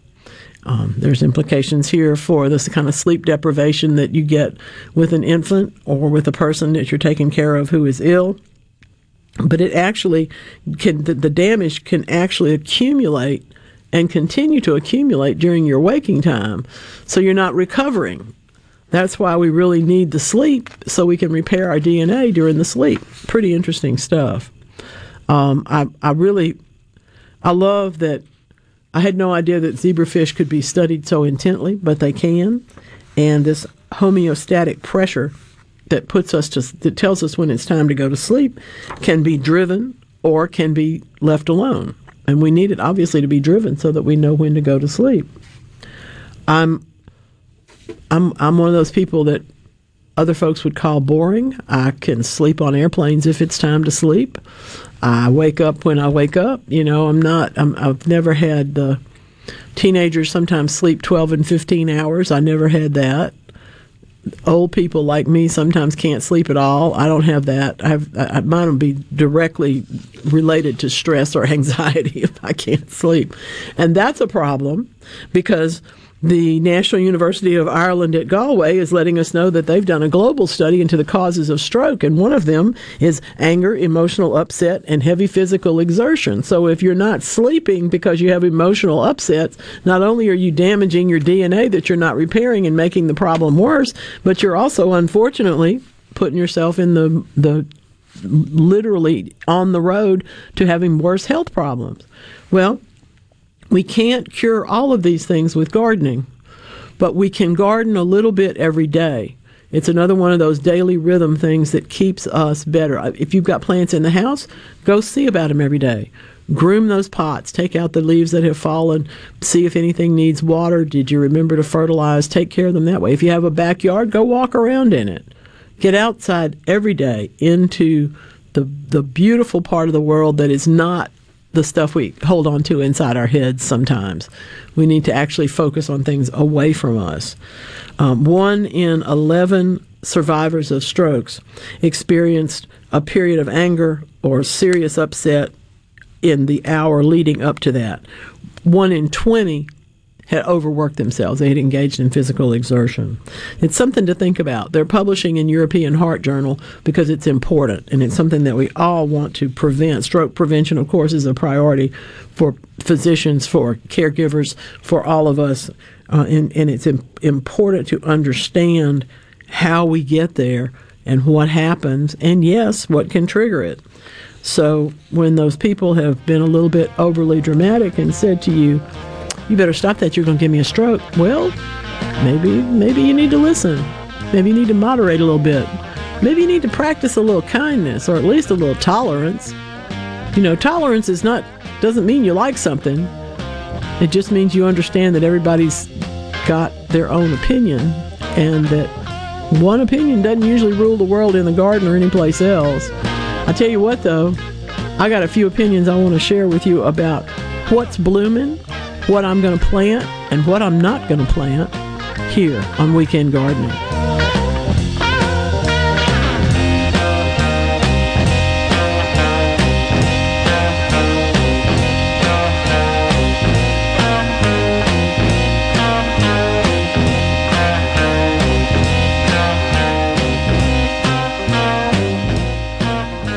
Prevention providers such as insurance agents and doctors are necessary, but they're not free. Another is 811. By calling 811 before you dig, pull a stump, or erect a mailbox, you could be preventing a call to 911. This service is free, and free is a beautiful thing. Hello, I'm Sam Johnson from Mississippi 811. Call 811 two days before you dig, and let's have zero damages, zero injuries. Hey, sports fans. Before traveling to your game day destination this football season, be sure to download the MDOT Traffic app to help you reach the game safely. Reach your destination on time by checking ahead for crashes, closures, and construction with the MDOT Traffic app. The MDOT Traffic app is available free for both Apple and Android devices. For more information, follow at Mississippi DOT on Facebook and Twitter. Attention! If you deal with anything from minor to extremely hazardous environmental spills, you've got to check out the full line of absorbents at ESI Supply. They've got white and gray absorbent pads by the bundle or by the roll, sock knit broom products, oil gator, oil dry, spill kits, and more. Just because you haven't had a spill doesn't mean you won't. Give the guys at ESI a call to find out more about how you can be prepared and protect your business's liability. 601 933 4910. That's 601 933 4910. Or visit esisupply.net. Stop. David Cox here, Omar Financial. Do you have a 401k, IRA, retirement, or CD coming due? We can help with market like returns and zero risk. Call David Cox, 957 3841, 957 3841 now. I struggled with symptoms like frequent gas and stomach pain for years. I was bloated all the time with daily diarrhea. At first, I thought it was what I was eating. I kept thinking it was stomach issues. So I did my research and talked to my doctor, and we finally uncovered the truth. It, was, actually EPI. Exocrine pancreatic insufficiency, or EPI, is a condition where your pancreas is unable to help break down your food. It can lead to symptoms like diarrhea, gas, bloating, stomach pain, unexplained weight loss, and oily stools. And EPI symptoms can be confused with those of other common digestive conditions, like irritable bowel syndrome, Crohn's, and celiac disease. So getting to the right diagnosis meant being more open with my doctor about the severity of my symptoms and how often they were happening. But there's good news EPI is manageable, so don't wait any longer.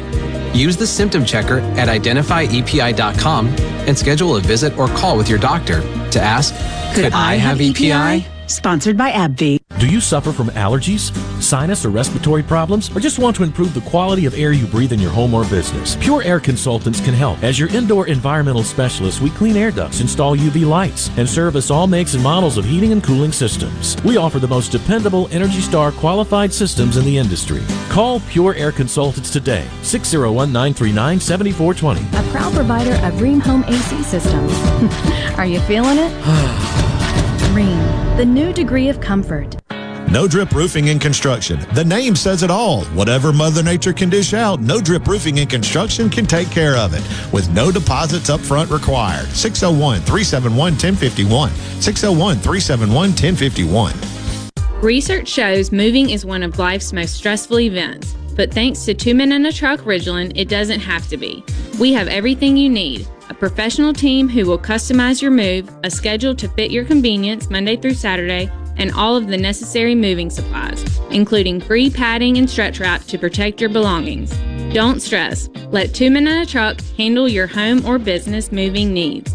Visit twomeninatruck.com for a free, no obligation estimate.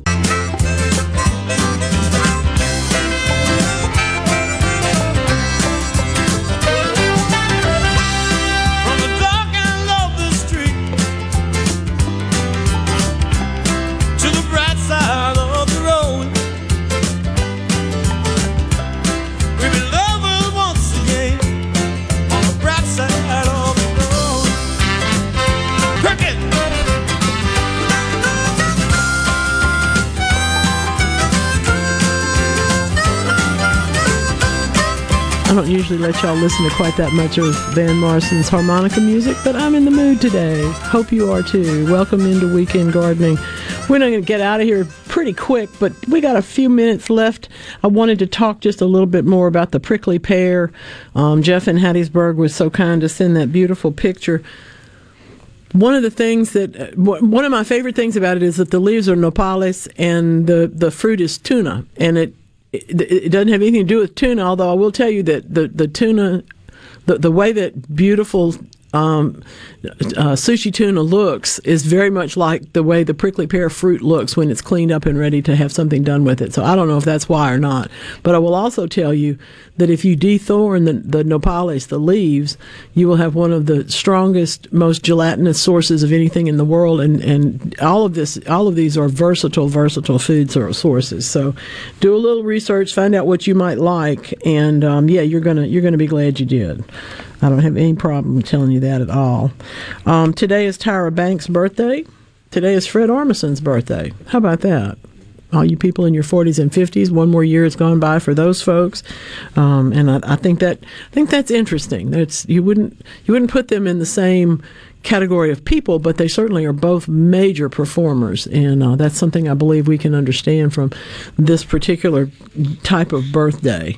I've always wondered what it must be like to be the the baby that's the the first Christmas baby and gets dressed up like a stocking, you know, and gets put into all of those machinations, baby's first Christmas and all those things.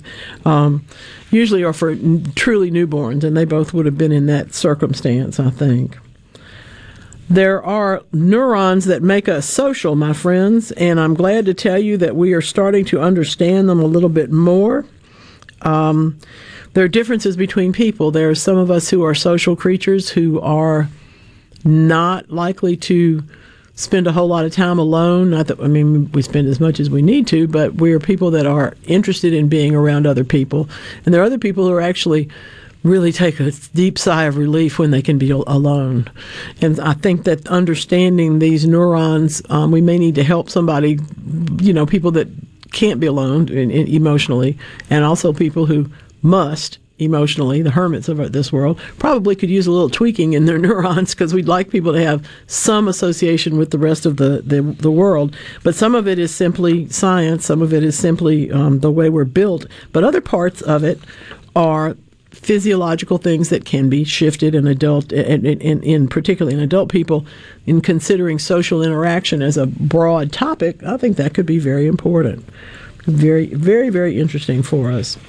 I am going to be planting some more daffodils. I am going to probably plant um, a few of maybe some little bitty grape hyacinths. Um, I found a bag of bulbs. They look like they might still be intact. I think I might plant those. But but whatever you are planting now, don't push the season. And that's why I tell you, I'm going to tell you what I am planting, and then I'm going to tell you what I'm not. I'm not even thinking about seeding tomatoes and peppers. All right? That's a January event. It's three weeks till January, y'all. So don't push that. You three weeks in a seedling tray is a long time for a plant. However, if you want to start some nasturtium, if you want to start some even petunias, you know, some of the other things that we might, uh, nemesias, some of the other things that we might enjoy in the very early part of spring, this is the time to do that. And those are best raised as little transplants. Larkspur, on the other hand, is the, the big seed to plant outdoors at this time of the year, and it does not like to be transplanted. It does not even like to be bothered very much. So that's why you want to plant it in place. Try not to overseed. They do need to stand maybe three inches apart so that they can hold each other up and not be overcrowded. But you don't want this to be a, a widely spaced um, set of flowers. So sow them close together but not on top of each other. Does that make sense? I hope so. It's also a good time right now because there is um, some rain coming along in the next several days. This is a good time to think about planting the shrubs, the roses, the ground covers, all the things that you rooted last summer. This is not where, sometimes it's very very cold at this time of the year. We're certainly been unseasonably warm. We're heading back into a more seasonable pattern across the south, but it also is a good time for this kind of transplanting and this kind of establishing. What we would like is whether it's a, a, shrub you buy or a tree you dig up or one of these things that you've rooted yourself, it's this is the time that you're hoping to grow more roots before we have to get the shoots on top to put out anything. So that's the main reason for doing this at this time of year between now and February. But I think what we've learned in the deep south is that February can be a very, very cold, very, very wet month. And so, again, we don't want to dig into soils that are muddy, and we'd like to take advantage of the ones that have had some rain, but not too much. So, it's a good place to start. I have uh, several roses that I planted. I did root and I intended to plant. Unfortunately, they're all in bud now in the rooting containers. I don't know how that happened exactly, except that we've had just enough warm weather to bring that on. So I'm not going to dig them up. I'm going to enjoy them where they are. And then it'll be time to prune them back a little bit, even though they're only six or eight inches tall now. Prune them back a little bit and get them into the plan for planting in February. Um, I was really surprised by the onions and how much they have grown. There's only a little fertilizer there, but the conditions have just been so ideal for them that um, I, I'm going to have to come up. I'm going to have to eat like scallion pancakes or do something because there's an awful lot of onions, eh, green onions that are ready to be harvested right away. If you are in the process of trying to, uh, yes, it, it's a little too late to put out garlic. Uh, that's a good question, but yes, it's a little too late. We would rather do that in September, October, even. And now that we're into December, I'm not going to tell you not to, but you'll mostly get greens, and that that's not a bad thing. It's just different. It, it's just a different one, and one you may or may not want to fool with. I do think that this is a really, really smart, smart time to do what I'm doing to my um, rosemary. It has gotten too wet in the winter, too dry in, in, in the summer, and I'm cutting it back, taking what are about half dried rosemaries and harvesting some in hopes that it can go ahead and get itself growing. Um, Andrew is in Starkville. Is it too early to plant onions in a raised bed? No, you can go ahead and do that. Um, be aware that if they if it if it gets very very cold and they're not able to come up, you may want to put a top on them. You put a cloche on or, or a cover of some sort, but there's not any reason not to try that anyway. If you're trying to get some of the more vigorous vines to bend to your will, so to speak, wisterias, you know that sort of stuff. Um, this is a good time to do that because it's hard to damage the, the vine when it's this dormant. So give give yourself a chance, but if it won't respond and won't go the way you want it to, try and hit it in the direction you're trying to get it to go. Same is true of really thorny roses. We always want to try to get them to go in a direction, but we may have to understand that they're not going to be they're not going to bend to our will quite yet. It does happen. Oh my goodness, thank you. I can't believe we're at the end of the day already here. Thank you all so very much for being part of Weekend Gardening. Um, yes, you can dig up that limelight hydrangea, Sandra, and replant it anywhere you want to on this very day. Long as your soil's not too wet or dry, go for it. And come back here next week for more Weekend Gardening.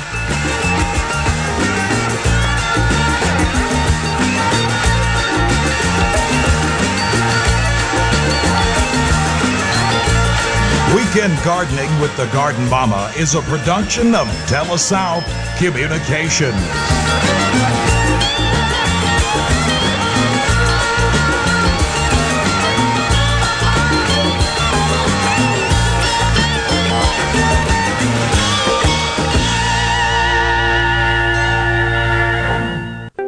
Are you looking for a contractor for your new home or remodel? Go licensed. Unlicensed contractors may try to convince you that pulling your own permit can save you money, but they may do shoddy work, or in some cases, no work at all, costing you far more in the long run.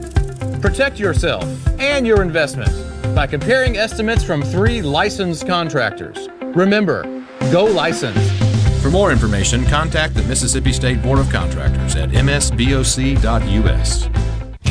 Why is agriculture so important to the Mississippi Farm Bureau Federation? Well, one out of every four jobs in our state depends on agriculture, and it's a $7.35 billion industry for our state. That's a billion with a B. When Mississippi farmers thrive, we all thrive. You can bet the farm on it. To learn more about the Mississippi Farm Bureau Federation, visit us online at msfb.org.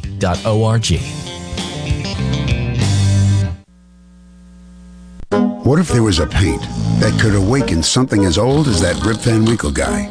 Hey, what? Because it could adhere to the most weathered exteriors and completely restore its youth. Hey, there's hair on my head again. If a paint could give any time-worn surface stunning new life, is it still paint? Regal Select Exterior from Benjamin Moore. Paint like no other. Seabrook Paints in Jackson and Ridgeland. Visit SeabrookPaints.com. Hey, I'm here with Alex Murray of Auto Innovation. At Auto Innovation, we want to change your car buying experience. When you're in the market for a quality pre owned vehicle, please come see us. We want to make friends, not just customers. All eligible vehicles are inspected by a Master Tech mechanic and come with a limited powertrain warranty on us. We are located on Highway 51 in Ridgeland. Come by and see us or check out our inventory online at autoinnovation.net. Let us change your car buying experience. Auto Innovation, Highway 51 in Ridgeland. SuperTalk Mississippi media production.